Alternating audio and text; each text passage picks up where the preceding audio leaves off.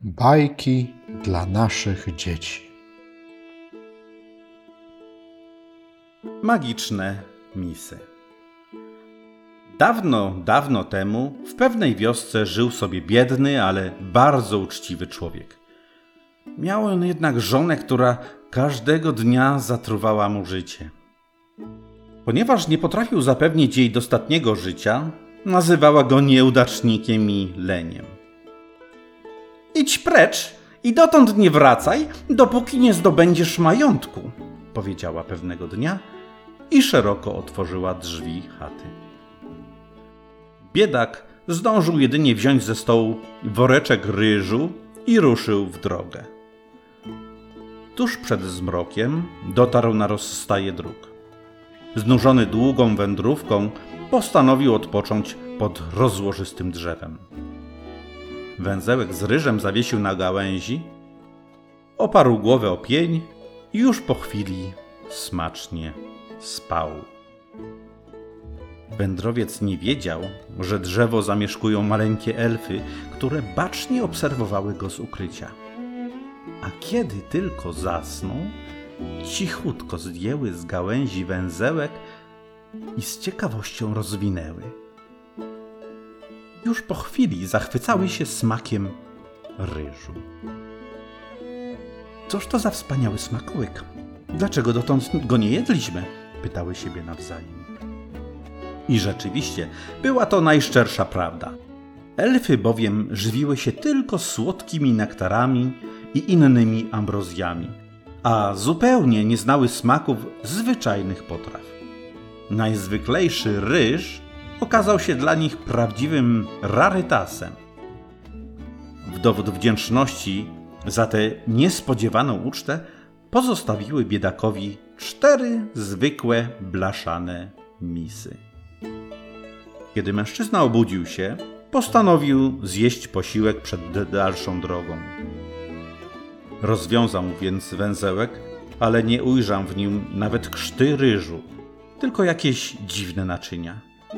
Kto mi tu włożył puste misy?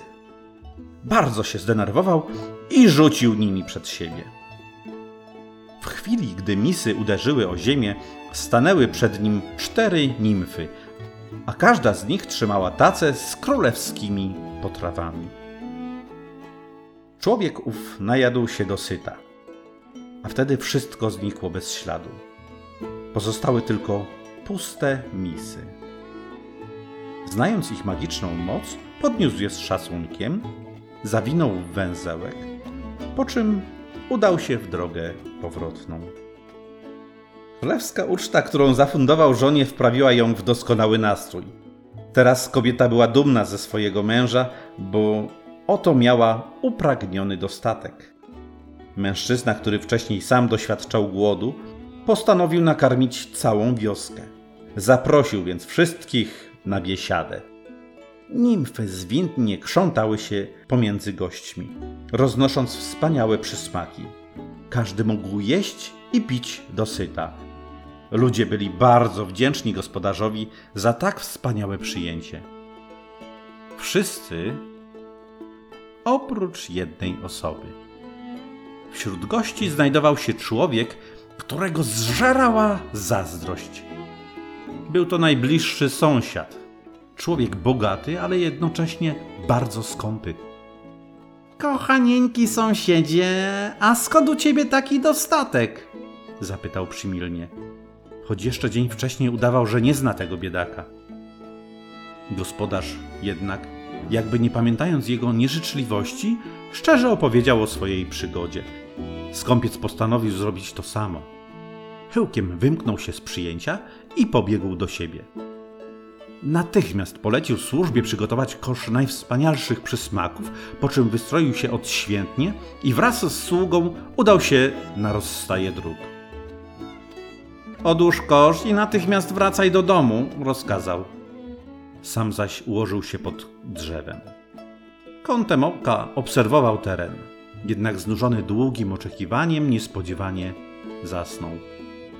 Po przebudzeniu zobaczył w koszu cztery mosiężne misy. Uradowany powrócił do domu. Tym razem posłał sługi do mieszkańców okolicznych wiosek z zaproszeniem na ucztę. Był przekonany, że jego przyjęcie będzie jeszcze lepsze niż sąsiada. Rozpierała go duma, kiedy patrzył na licznie przybywających gości. Oj, zje ich zazdrość, kiedy zobaczą, jaką ucztę im przygotowałem, myślał. Kiedy wszyscy już zgromadzili się, służba wniosła cztery misy, które bogacz z całą siłą rzucił na ziemię. W tej samej chwili stanęli przed nim czterej rośli mężczyźni w turbanach na głowach. A teraz szybko pokażcie moim gościom, co potraficie, rozkazał. Zaledwie wypowiedział te słowa, dwaj mężczyźni chwycili go pod boki, trzeci zaś błyskawicznie ogolił mu głowę. Była teraz tak gładka i lśniąca, jak podarowane mu przez elfy misy. To zapłata za twoją pychę, rzekł czwarty siłacz. Goście wybuchnęli gromkim śmiechem i głodni rozeszli się do domów. Ale ich śmiech długo jeszcze brzmiał w uszach zawstydzonego bogacza.